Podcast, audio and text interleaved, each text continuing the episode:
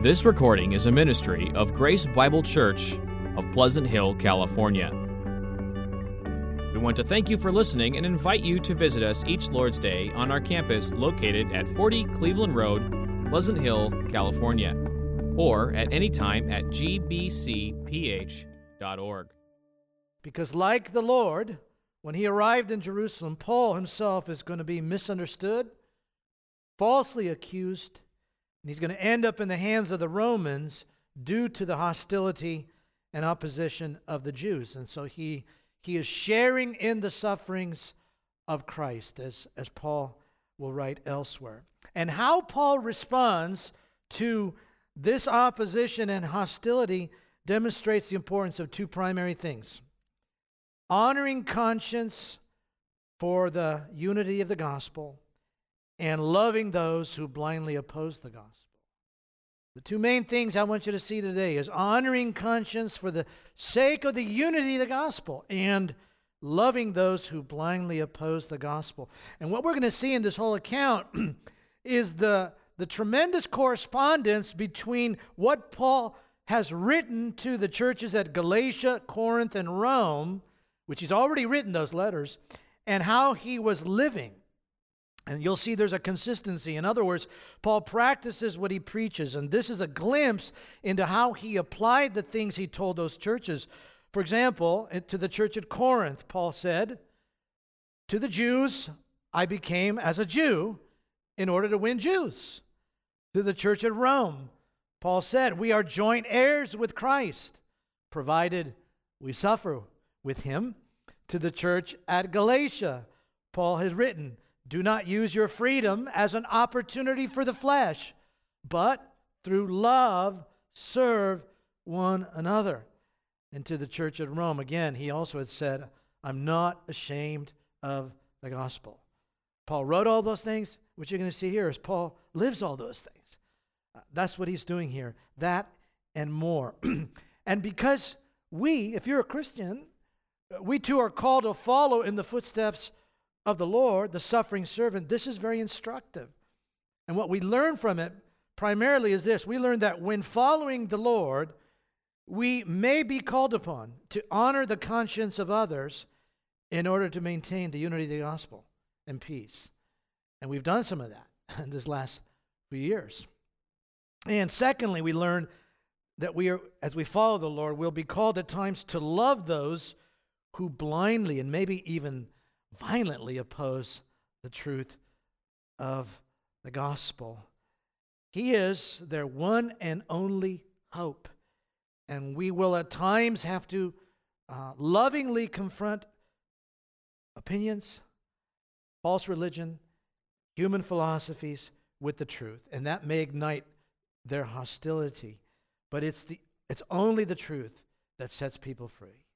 And Christ Himself is the truth that we present. We are presenting a person. And as we live with Christ and follow Him, therefore, we at times will honor the conscience of others in order to maintain the peace that we have in Christ and even love others. Learn to love those who violently oppose the gospel. Well, it all begins in verse 17. Let's look at that. Paul arrives and says, When we had come to Jerusalem, the brothers received us gladly. It all starts out really well. On the following day, Paul went in with us to James, and all the elders were present. These are the elders of the mother church in Jerusalem. James is the brother of the Lord, the Lord Jesus. And after greeting them, this is Paul. Paul related one by one the things that God had done among the Gentiles through his ministry. He's saying, These are the things God did. And when they heard it, they glorified God. Let's stop right there for a minute. It all starts really good.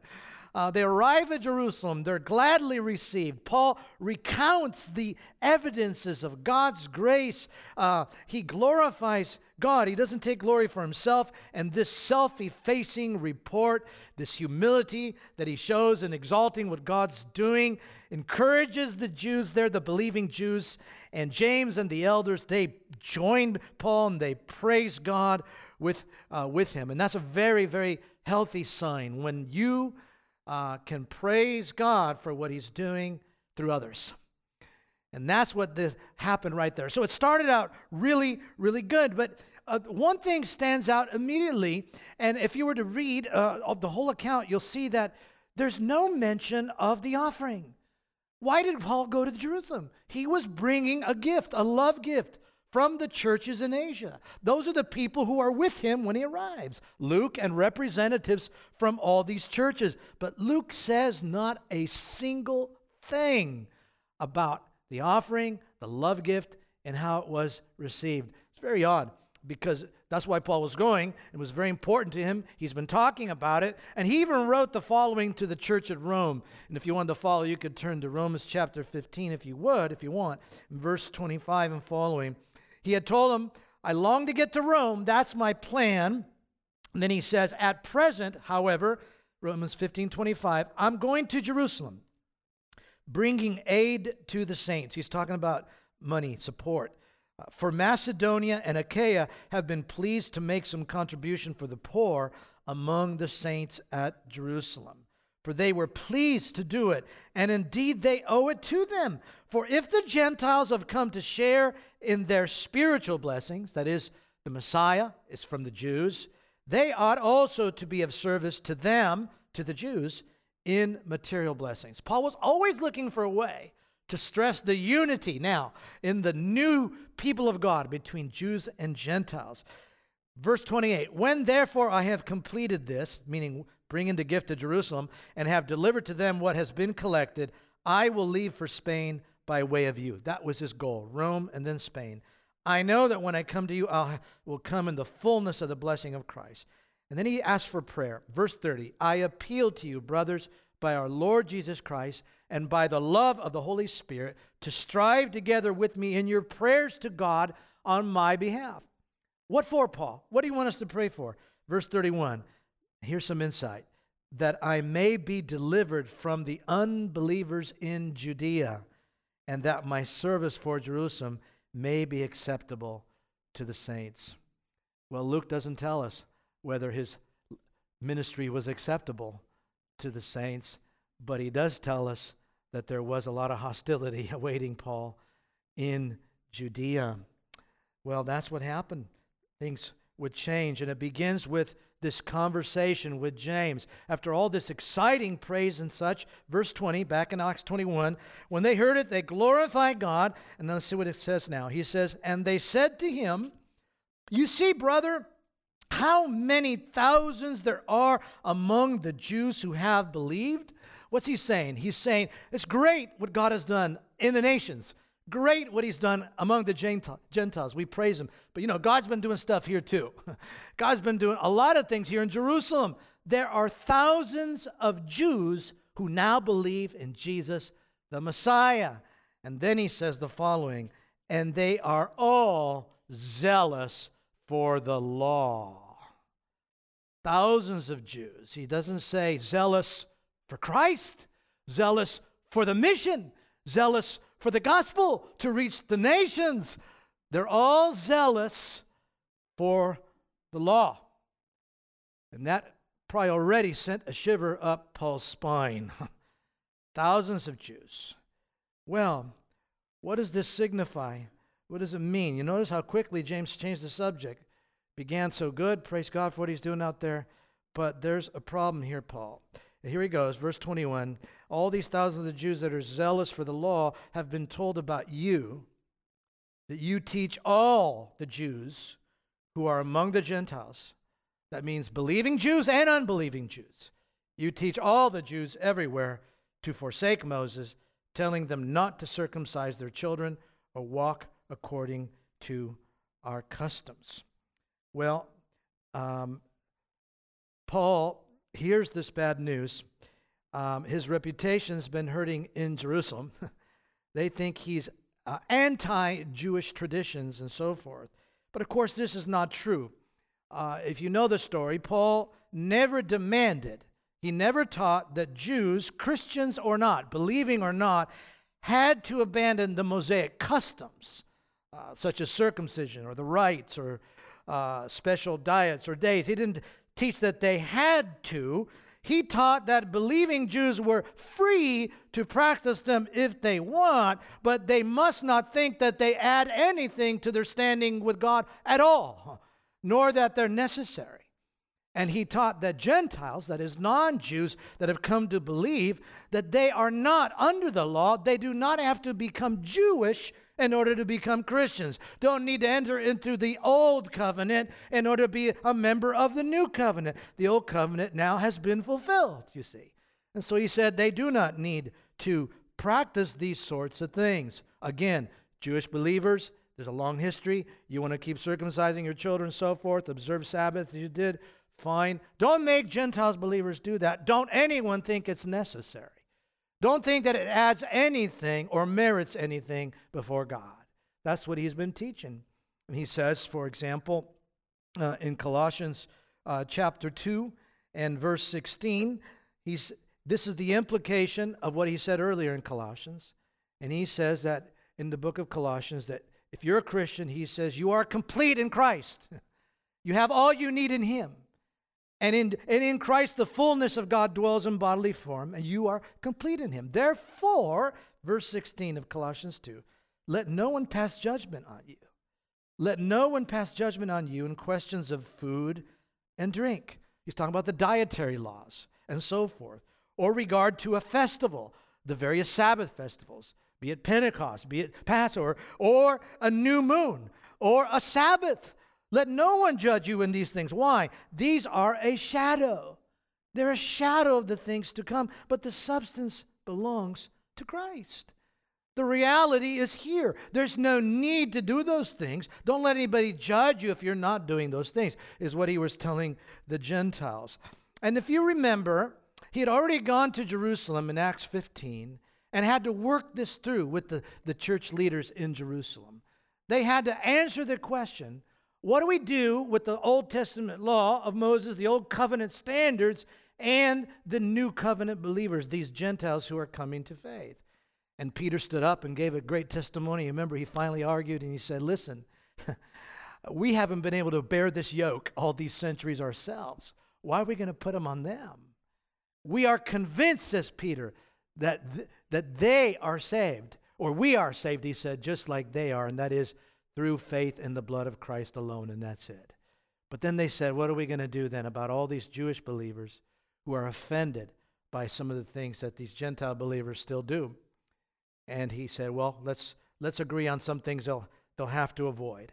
And, and, and so James makes clear now that Paul is back that they haven't changed their view.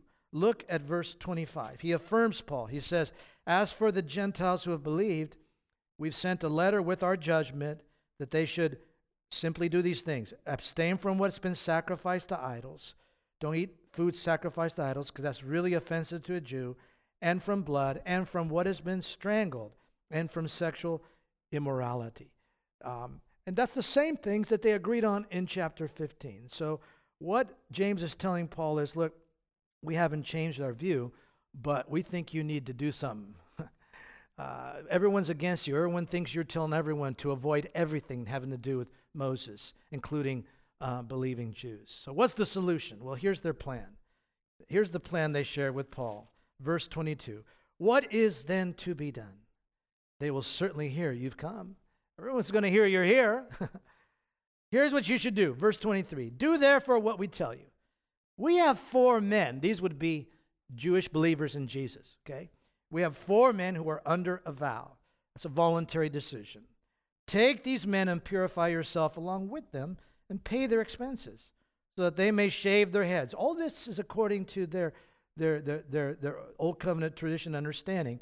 Thus, all will know that there is nothing in what you've been, they've been told about you, but that you yourselves also live in observance of the law.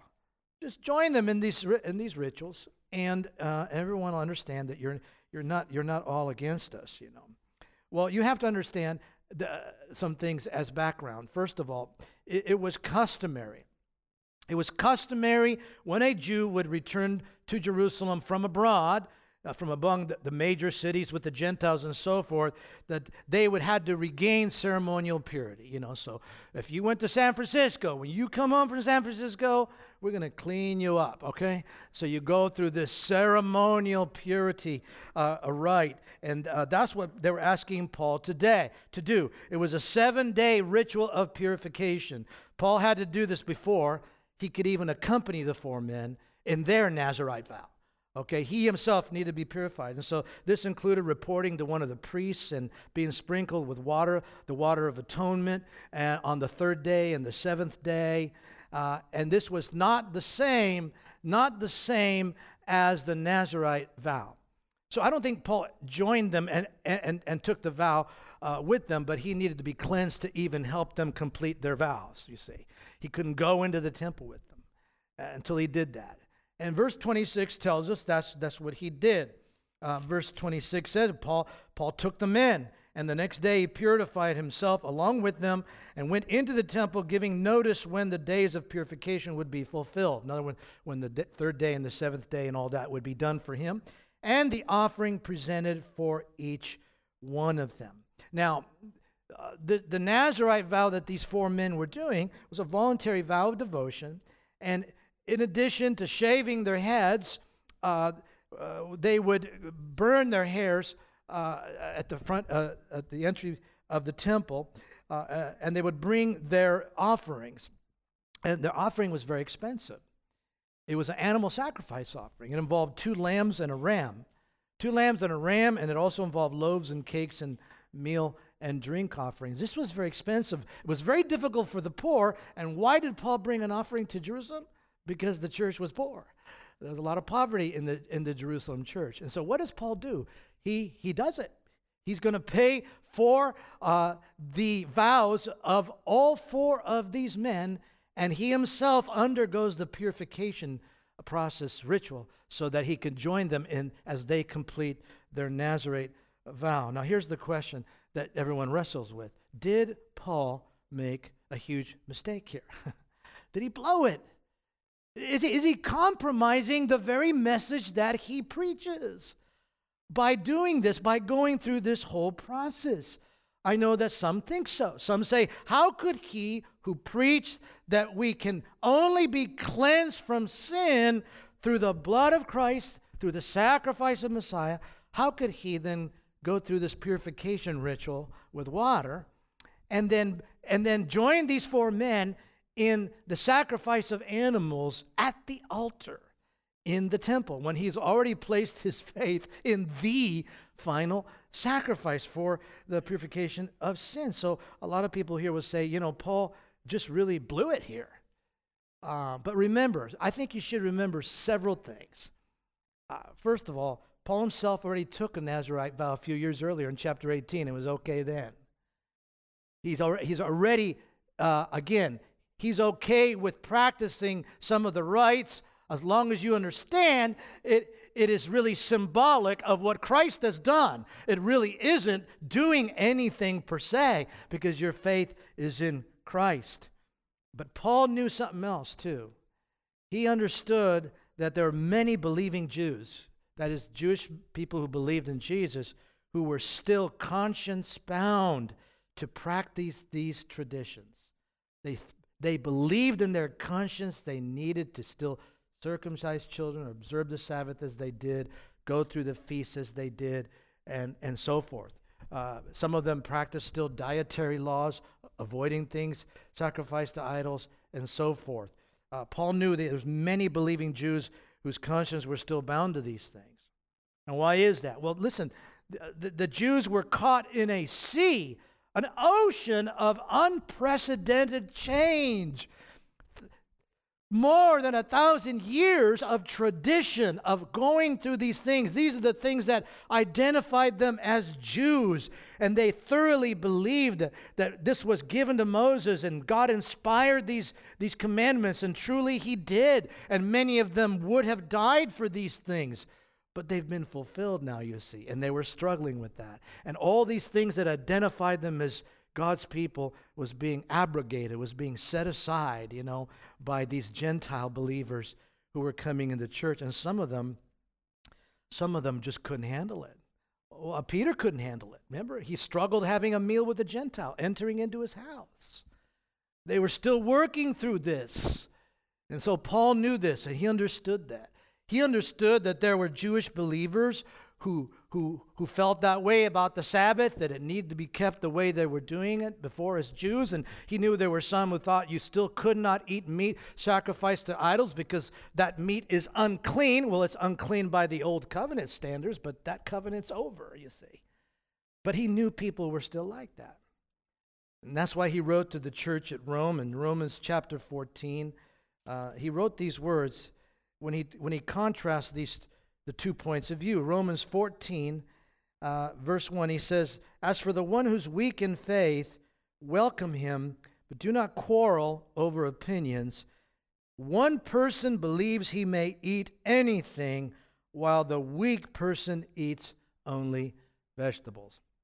Now, to be, to be, to be understood, Paul's not comparing a vegetarian diet to, you know, some other sort of protein diet. That's not what he's talking about. He's talking about those who will not eat meat that's been sacrificed to idols versus avoiding that and eating vegetables only and so forth. Well, he says there's someone who thinks you can and someone who thinks you can't. In, chap- in the same chapter, in verse 4, he says, Who are you to pass judgment on the servant of another? It is before his own master that he stands or falls and he will be upheld, for the Lord is able to make him stand. In other words, he's saying, Who are you to judge him? Because in his conscience, he believes he has to do this. One person esteems one day. Now he's not talking about diets. Now he's talking about days, right? Sabbaths and festivals. One person esteems one day as better than another, while another esteems all days alike. Every day is the day the Lord has made. Let each one be fully convinced in his own mind, he says. And in verse 13, he says, Therefore, let's not pass judgment on one another any longer, but rather decide never to put a stumbling block or hindrance in the way of a brother. And then he gives his own opinion. Verse 14, his own position. I know and am persuaded in the Lord Jesus that nothing is unclean in itself. Right? Those laws all ended. Nothing is unclean in itself, but it is unclean for anyone who thinks it's unclean. Because now you'd be going against your own conscience, you see. And so Paul has been dealing with this already. He wrote the letter to the Romans before he ever arrived at Jerusalem. He knows that there are many, many Jews whose hearts are, whose consciences are still bound to these things. And the book of Hebrews has not been written yet. If this it's about 57 AD. Hebrews was probably written around 64 or a little later, and the temple is still standing, and the offerings are still being made, and so forth. And I think what's happening here is that this is that time of transition, and the Lord spoke about it, and the disciples and the apostles had to work their way through it. When the old covenant comes to an end and the new covenant comes in vogue, right? And uh, they're wrestling with these experiences. And God, in His mercy, gave time, you know. He gave, he gave Israel some roughly 40 years before He leveled the temple. He gave Israel some 40 years to work through this, unbelieving Israel time to repent that they, that they rejected the Messiah, but he was giving Christian Jews time to work through the fact that this is all fading away. And finally, in 70 AD, just as Jesus predicted, there is no sacrificing at the temple because it's gone, you see. And so Paul knows this about these people. And so, if the conscience of thousands of believing Jews told them they must continue these practices. And they think Paul is stirring things up everywhere and telling uh, everyone that no one should do these. Paul said, I'm going to honor their conscience and show them that that's not what I'm doing. I'm going to partake in a standard ritual that uh, we all know about. Uh, and in his mind, he could do that. His conscience, it's fine. He didn't think it added anything. He didn't think it was necessary, but it was symbolic of the cleansing he already had in Jesus Christ. He would do it, what? He would do it for the sake of peace in the church of Jerusalem. As long as, as long as everyone understood that this does not contribute in any way to your standing with God. In fact, to the church of the Galatia, Paul would say that circumcision isn't anything, and uncircumcision doesn't mean anything. But really matters is what? A new creation. Being a new creation in Christ. That's what matters. And so, no, all this to say, no, I do not think that Paul compromised here. I do not think that he, that he messed up the message that he was trying to preach. I think he was a man who loved these people, loved the church, loved the unity of Jew and Gentile, loved what that pictured, and he was willing in this case to bend over backwards uh, and set aside his own understanding of his liberty to honor the conscience of those Jewish Christians in order that he might main, maintain peace. And in addition to that, in addition to that, maybe Paul had an evangelistic goal in his mind too, not just the believing Jews and keeping peace with them, because this also fits right in with his policy of becoming a Jew to the Jews, right? As to those who were under the law, I became as one under the law, that I might win those who are under the law. Paul says that in 1 Corinthians 9. And so maybe Paul was hoping for that too. Maybe in his mind, he's thinking, I'll keep peace. I'll show the believing Jews that I'm not out to, to, to make them leave all their traditions. But I'll also maybe open the door with unbelieving Jews when they see that I'm not a anti-Moses guy, when they and they give me a chance to hear. That's what he's trying to do here. So don't miss here when you try and figure out what Paul's doing. Don't miss fundamentally his motivation of love for these people his willingness, his love, his desire to maintain peace. And uh, this, I gotta, I gotta think it ached him when he was going through some of it, don't you? it's the guy who wrote uh, Galatians, the guy who wrote Romans, right? No one's justified by keeping the law and so forth. Circumcision means nothing, you know? And he goes through this, submits himself to convey a message and clarify things and maintain peace in the body. Um, he didn't say like some of us might have said at a moment like that. Forget them. They don't, they don't know. They don't understand. Why should I go through this? Let them grow up and learn something, you know? No, he, he, he loves the weaker brother because in his mind, the weaker brother is the one who doesn't understand that, that Christ has set us free. And so he loves the weaker brother and sets aside his liberty in Christ, uh, his freedom. Now, you and I are going to be called to do that in our walks with Jesus. And our understanding of liberty and freedom must be different than the liberty and freedom that's spoken about in our culture. Uh, liberty and freedom is a big topic right now, not at all just because of what's happening in, in Europe and people fighting to be free and maintain their liberties, but liberty and freedom and what it means in this culture is also a big topic. Remember, I'm just emphasizing again that culturally speaking, we're in a time uh, where the great philosophy of our culture today is the sovereign individual, the sovereign self. Where all authority resides in, in the individual and his or her opinions or thoughts about everything. And anything that comes from the outside is an imposition. It's a narrative, a false narrative trying to destroy their liberty and their freedom. That's the time in which you and I live. And so, eh, in the world today, in this culture, freedom means this freedom means I am free when I am free from all impediments to think and do whatever I want, as long as I don't hurt anybody. So far, they're still adding that little part there as long as it doesn't hurt anybody. Let me say again how does the culture of the sovereign self define liberty and freedom? I'm free. I'm only free when I am free from all impediments to think and do as I want, whatever I want. And so it's primarily freedom from and freedom from any uh, transcendent standards, such as there's a creator and, and so forth. Christian liberty, Christian freedom, of course, is something different.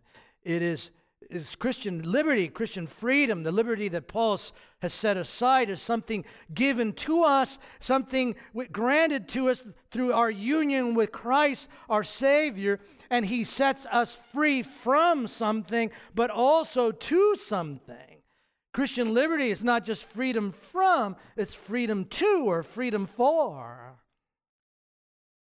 Is there freedom from in Christ? Absolutely. We're set free through our union with Christ by believing in Him. We are set free from the consequences of sin, from the bondage of sin. We're set free from the judgment, the condemnation for our sinfulness. We're set free from the wrath to come on the day of judgment, and we're set free from the bondage of sin. We were dead in our trespasses and sins, says scriptures, and we lived according to our fallen, twisted human passions. And, and, and that's what governed us, and, and we, we have been set free from that by being united to Jesus through our faith with Him. And we've been set free to something. Not only free from, but free to or free for. And what is that? What are we free to? We are free to be, to desire, and be what God has designed us to desire and be. The new humanity, the, the, the Christian is a new creation, which is a restoration of the original creation and beyond, right? We are free to desire now, finally, to desire and do what God has designed us to want and do as human beings. And what is that? What is that? Well, we're told what sums it all up. We're free to love God with all our heart, mind, soul, and strength, and love our neighbor as ourselves. On this, on those two commandments, hangs the entire law. And before you knew Jesus, before you were united to him, you lived a court, you were in bondage to the things, your own passions, your own desires. You did not know God, the true God. You could not love the true God. And now you can know him and begin to love him with all your heart, soul, mind, and strength and fulfill humanity and love your neighbor as yourself. And so Paul is free in Christ he is free from these traditions. He does not need to, to go through ceremonial cleans, cleansing in the temple. He doesn't need to pay for Nazarite vows. Uh, Christ has set him free from that, but he is free to love his neighbor as himself. He's not just free from, he's free to. And he realizes that this is one of those times when I'm going to set aside my own liberty so that I can love my neighbor, right? His brothers, Jewish brothers, and make peace. Keep peace. Maintain the unity of the body in the bond of peace, that peace that comes from the Holy Spirit, you see. Now, that's what that's what you and I are, are called to do as we follow in the footsteps of the Savior, setting people ahead of ourselves. And I know that makes us uncomfortable at time, right? uh, honoring someone else's conscience when it's critical and it's time to make peace, to promote peace. Some struggle with this, but the Lord calls you and me to be flexible about our liberties. Boy, was Paul flexible. The man who, who wrote Galatians and Romans goes to the temple, goes to the temple and goes through ceremonies. Why? Because he loves his neighbor and the body of Christ. And so he sets apart his own liberty. And you and I are called to do that with matters of conscience. Matters of conscience, not essential doctrines of the Christian faith, right? And the essentials, unity, right? But here, when it comes to differences, we should have charity and at times set aside our own preferences, you know. Um, and then also, like Paul was probably hoping to reach unbelievers, we're called to do the same. You may find it necessary at times to adapt to the ways of another group for the sake of reaching them. People of different cultures are teeming in the Bay Area. And uh, you at times are going to be called upon to build that bridge with them, to sh- bring Christ to them, to get outside of your comfort zone and begin to minister the gospel. And when you do these kinds of things, you know what happens? Uh, your life can get a little constricted, a little tight. Both emotionally, how was Paul feeling in the temple? Well, we're not told, but we can imagine it. Both emotionally, you can feel, um, I, I really don't like this, and, and maybe circumstantially, things could get bad. People judge you for these things. Uh, people misunderstand you, and, and but this is part of what it means to follow in the footsteps of the Lord.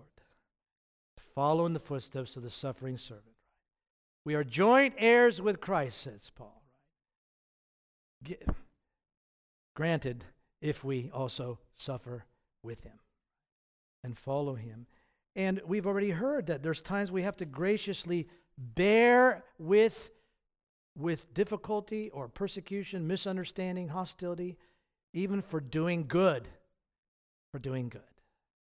We heard read from Peter by Chris. I read again from 1 Peter chapter 2. Well, this is what Peter says um, in verse 19 and following. This is a gracious thing when mindful of God, one endures sorrows while suffering unjustly. What credit is it if, when you sin and you're beaten for it, you endure? But if when you do good and suffer for it, you endure, this is a gracious thing in the sight of God. For to this you have been called. Well, if you are a Christian, you've been called. You've been called, you've been called to the forgiveness of sins. You've been called to union with Christ. You've been called to belong to the family of God. You've been called to a, a better hope. You've been called to the resurrection of the dead. But you've also been called to this. You've also been called to this to follow in the footsteps of the Lord, seeking to do good and maybe suffering because of it. He says, this you've been called because Christ also suffered for you, leaving you an example so that you might follow in his steps. He committed no sin, neither was deceit found in his mouth. When he was reviled, he did not revile in return. When he suffered, he did not threaten, but continued entrusting himself to him who judges justly. He himself bore our sins in his body on the tree that we might die to sin and live to righteousness. In other words, to live to righteousness will involve also suffering, as He did for you, to bring you to this place where you can have your sins forgiven and know that you're loved by God. So it's part of our, our calling, beloved, uh, to honor conscience for the sake of peace and follow in the Lord's footsteps. Now, how did things turn out for Paul? Not too good. well, let's see what happened for Paul. Verse 27. When the seven days were almost completed, the Jews from Asia, seeing him in the temple, remember there were Jews here, they're from some of them are from Ephesus, it looks like. They stirred up the whole crowd and laid hands on him, crying out, Men of Israel, help! This is the man who's teaching everywhere, everyone everywhere against the people and the law and this place, meaning the temple. Moreover, he even brought Greeks into the temple and has defiled this holy place. For they had previously seen Trophimus the Ephesian with him in the city and they supposed that Paul had brought him into the temple. When you hate someone or you hate something, you never think the best about them, right? So they presumed that he brought this man in. Remember, these are, these are men from, from Ephesus where that great riot took place over this kind of stuff. And so they see Paul with a Greek, and they even know his name, and they figure he took him in the temple. Paul would never do that. You know why? Because the punishment was death for a Gentile to go in the temple area. Paul wouldn't want his friend to be killed, right? So, no, no, Paul wouldn't do this. But they stirred the whole city up. Verse 30 And the people ran together. They seized Paul and dragged him out of the temple. And at once the gates were shut. And as they were seeking to kill him, they didn't want to do that inside the temple. How nice. Let's, let, you know, let's kill him in a not so holy place, you know. Uh, so they pull him out. They seek to kill him. Word came to the tribune of the cohort that all Jerusalem was in confusion, and he at once took soldiers and centurions and ran down to them. The Romans had a lot of soldiers in a castle right there, the castle of Antonia, real close by, because Jerusalem was always, always, always just one spark away from complete riots. So so they were ready for this. He took soldiers and centurions, ran down to them, and when they saw the tribune and the soldiers, they stopped beating Paul. How nice. The police are here. We got to stop killing him. So, verse 33 Then the tribune came up and arrested him and ordered him to be bound with two chains. This would be fulfilling Agabus' prophecy of earlier that he'd be bound, bound with chains, two of them, feet and hands, some people point out that, well, Agabus said the Jews were going to do this, but if the Jews were the cause of this, and that's why the Romans had the authority to do that to him. So it's not that Agabus gave some fallible prophecy, it's that that was the intent of the prophecy. So he's chained now, just as was prophesied. And, and he tried to find out what this man had done. What had Paul doing? Verse 34 Some of the crowd were shouting one thing, some another, and as he could not learn the facts, because of the uproar, he ordered him to be brought into the barracks. And when he came to the steps, he, he was actually carried by the soldiers because of the violence of the crowd. It's like a football coach at the end of a Super Bowl, right? The winning coach, right? Carried on top because of the violence of the crowd. For the mob of the people followed, crying out, Away with him! Away with him! Sounds like another man who was in Jerusalem, right? Crucify him, crucify him, crucify him, said the crowd. So here's Paul in this in this condition. Now, I want you to see a couple of things. One, this does not signify or mean that their plan of keeping peace and Paul's desire of keeping peace was a disaster because these aren't those believing Jews. These are the unbelieving Jews. We don't know what happened with the believing Jews. And maybe seeing Paul suffer so much for the gospel, which supposedly they believe, all the more help them understand that things are changing. But this is not them. You see, this is the unbelieving Jews. And when is this? This is 57 AD. It is May, not, not too long from now, and it is uh, just before Pentecost, one of the great feasts that resulted in hundreds of thousands of Jews crowding into Jerusalem, you see.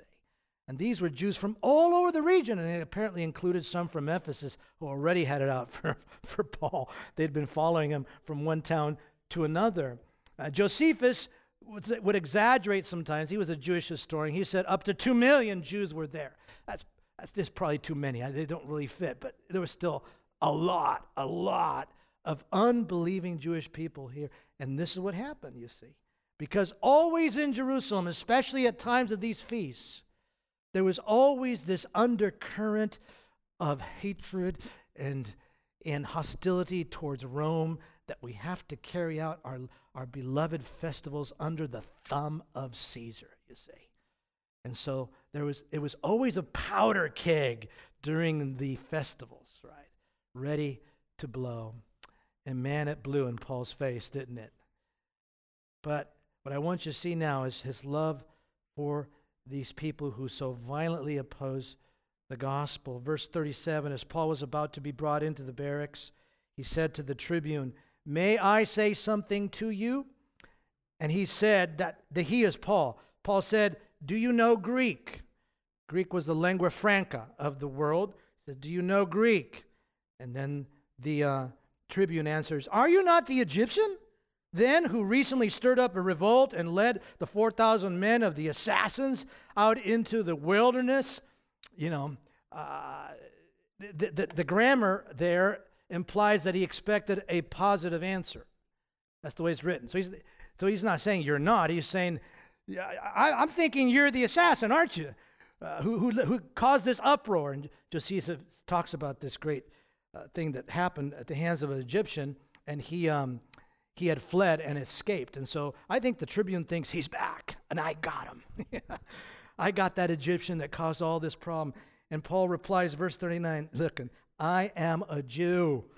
I know it doesn't look like it when all my other Jews want to kill me, but I am a Jew. From Tarsus in Cilicia, a citizen of no obscure city, I beg you, beg you, permit me to speak to the people. And when he had given him permission, maybe one, maybe he thought, if I let him talk, I'll finally hear what's going on. I'll figure out what happened here. He gave him permission to talk, and Paul, standing on the steps, motioned with his hand to the people. And when there was a great hush, he addressed them in the Hebrew language or dialect, is the word probably Aramaic, saying, Brothers and fathers, hear the defense that I now make before you. And he presents his apologia, his apologetics, his, his defense. That word was used of the defense in a court of law. Now, this is not a court of law, but Luke uses that term because now this is the first of six times Paul will present a defense. From here to Rome, Paul will six times have to present a defense. And he defends not only his integrity, meaning what? He's not here causing riots. I'm not some Egyptian here trying to overthrow Rome, okay? I'm not the source of these things. He, de- he defends himself and his Jewishness to the Jews here, and he defends the gospel message. And so, what does he do? I, am just, I'm not going to read it all. What he does is he gives his testimony. And this is going to happen several times. So, you take some time to, le- to read it later. He shares his testimony. He talks about his former zeal, just like them. He, he, he tried to kill Christians, he opposed them. He talks about his miraculous, life changing encounter with Jesus of Nazareth on the Damascus Road. He wants to be clear what Jesus he's talking about. It's the Jesus of Nazareth. He talks about how that was powerful experience for him. He talks about his commission. He uses the words, the, the God of our fathers. Uh, that's the same phrase used of Moses when he was called. And he says, The God of our fathers also called me. He commissioned me uh, to preach to all the nations, all the peoples. He appointed me, he says, to see the righteous one, the Messiah himself, who appeared to me. This is what he's telling them, his testimony. He goes all, all the way down, he comes to verse 17, and I'll read this part because this has never been told us up to this point. This is part of the testimony we've never heard. Apparently, after Paul was saved and Ananias met him and the scales fell off his eyes, this took place. Verse 17, when um, Verse 17 When I had returned to Jerusalem and was praying in the temple, I fell into a trance and saw him. Who is him?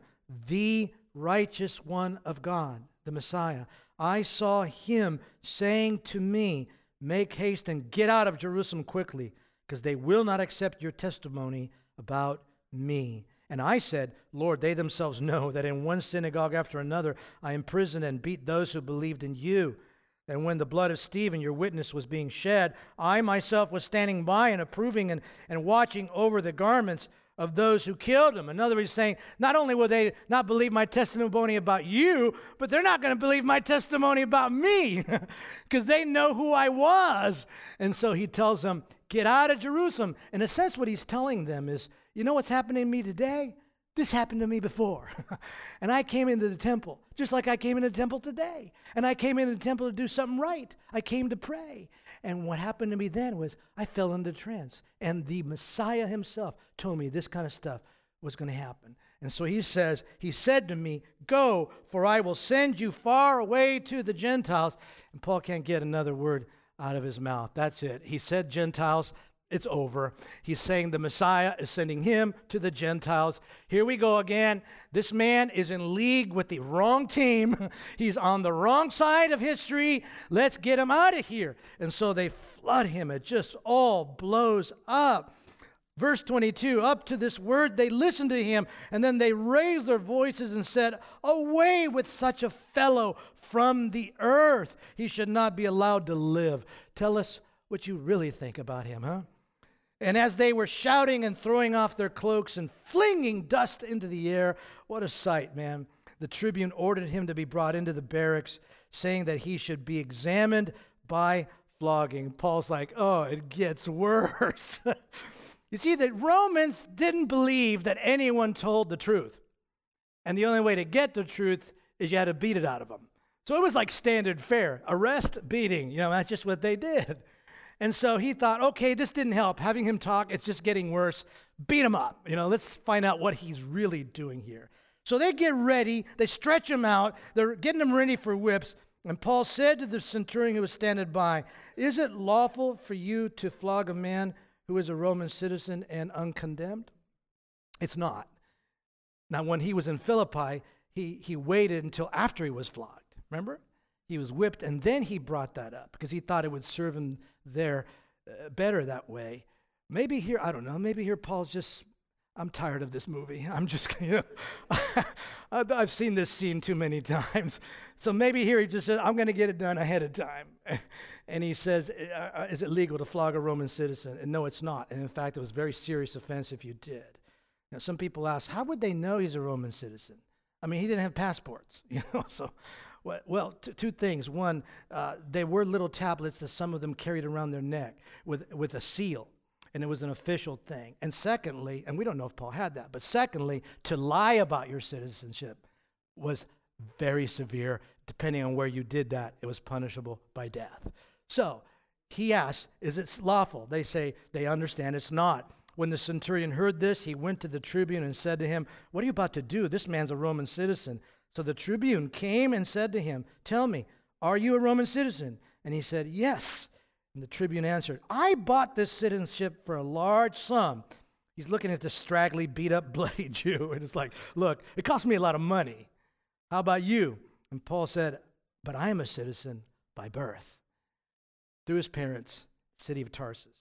So those who were about to examine him withdrew from him immediately, and the tribune also was afraid for he realized that Paul was a Roman citizen and that he had bound him.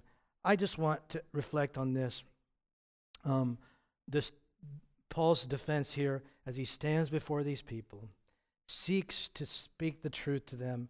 It all gets worse. They blow their tops, right? Ask yourself today, maybe you go and read this later again, his whole testimony there that I didn't read. And what stands out in your mind about Paul's comportment? At that moment. Paul's comportment at that moment of such hostility. Here's a few things. First of all, he knew how the grace of God had touched him, reached him, and all he did was tell the facts. He just told the facts about God's transforming power in his life. Can you do that? where were you when Christ found you? It wasn't on the road to Damascus, but where were you, you see? Where were you? What were you like? What were you doing? And how did Christ meet you and find you? That's all Paul's doing, telling the facts. And he was leading up, I'm sure, to get to the gospel, but never had the opportunity. Secondly, what stands out to me is that he, was, he knew his calling, he knew his role, and he fulfilled it. He said, I was appointed to do these sorts of things, you know. Uh, you have not had a dramatic calling to be an apostle like this man. But Peter does say to each and every one of you that you have been called to proclaim the excellencies of him who called you out of darkness and into his marvelous light. So, what have you been called to do? You've been called to tell people the goodness of God, the love of God, the mercy of God, the greatness of God, the power of God, how He's worked in your life, the excellencies of God. What's it been like to be a Christian living under Him and so forth. Paul knew his place and he, he just simply fulfilled it. And, and so ask yourself what specific opportunities God's given you to do that? Unique to you. And then I want to end on this, and that is what stands out to me, thirdly, and I hope you understand this, is his profound motivation of love for these people. Love for the lost, and not merely the nice lost, love for the violently hostile, opposing, trying to kill him lost. That's tremendous, right? He had a love, a burning compassion and love and pity for these people. What would move Paul to talk to the murderous mob? I tell you, that wouldn't have been my first response, right? If I'm being carried out of there, I'd say, Keep going, guys, go, go, go, go. Paul says, Give me a chance to speak to this murderous group of people. That's love and compassion, you know. You see, Paul understood them. He understood them. He knew that he was once just like them. He knew that they thought they were protecting the honor and holiness of God by trying to kill him. They thought they were serving God and trying to kill him, just like he thought he was serving God and making sure Stephen was killed. So he understood them. He knew. He said, I was one of you. I was zealous just like you. I thought I was serving God. And Damascus Road not only changed Paul's beliefs, but it changed his heart. It changed his methods. It changed his manners. It changed him as a person. He could be Gentile, loving, meek. He would write to the church at Rome that he has anguish in his heart for the Jews because they don't have faith in Christ. May the Lord give you and me such hearts and compassion for the lost.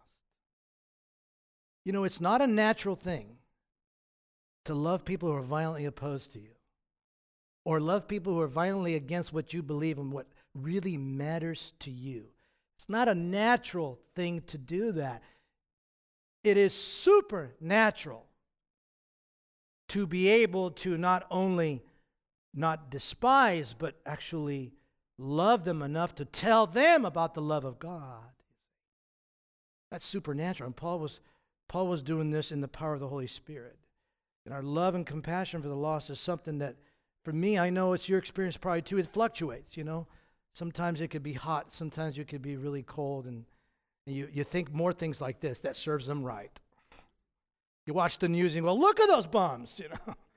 Well, serves them right. Or I hate that group, or this group hates us, so I hate them right back, you know. And Love for the lost, compassion for those who are outside of Christ is something that's that fluctuates, and it's something therefore we should cultivate. Cultivate. I just leave you with two suggestions on how to cultivate more love and compassion for people who are, are lost, who are out there, who when you watch the news, you feel something well up in you, and it's you know it's more like rage than it is Paul saying, brothers and fathers. First of all, never forget their plight. Don't forget their plight. John 3:36, whoever believes in the Son has eternal life. Praise God, that's you.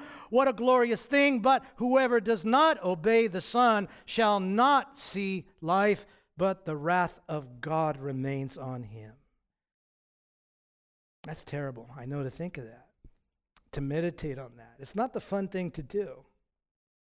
Uh, but keep before your minds the terrible reality of entering eternity without Christ.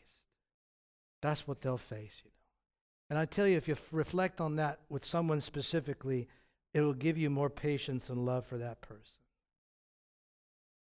Reflect on that. The fact is, that may actually be someone here today who's listening to me or someone connected that what you face right now, were you to die, would be eternity without Christ. What, what awaits you is not eternal life, or resurrection to life, but what awaits you is the condemnation and the wrath of God. All you do is turn to Him. Everything you need to be made right with God is in a person, and I am simply offering you a person. He is the Son of God, He is the Lord Jesus Christ, and He has atoned for your sin. He has been raised from the dead. Believe in Him,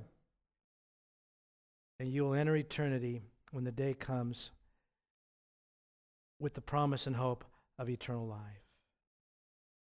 And then, secondly, what to do, you know, meditate on Christ's sufficiency for you and his love. His love for you, that love that reached out to you and found you. And know that God has that same love for the world. God so loved the world, he gave his only begotten Son. You were in that place, you were in that world. You were one of them, like Paul, right? And Paul said, Don't forget it. Remember what he said? I, I, I alluded to it last week. This week I want to quote it.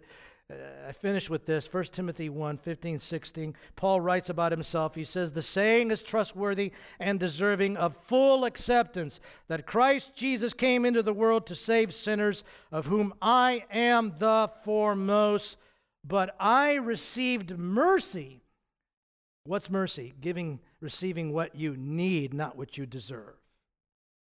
I receive mercy for this reason that in me, in Paul's testimony, as the foremost, Jesus Christ might display his perfect patience as an example to those who were to believe in him for eternal life. If you doubt, you doubt that if you love someone who opposes the gospel violently, you doubt that if you love them and tell them the gospel, that they're savable, that God may save them. Paul says, Look at me. God saved me, made me a trophy so that you all would understand the power and the mercy and the grace and the love of God. Let's pray.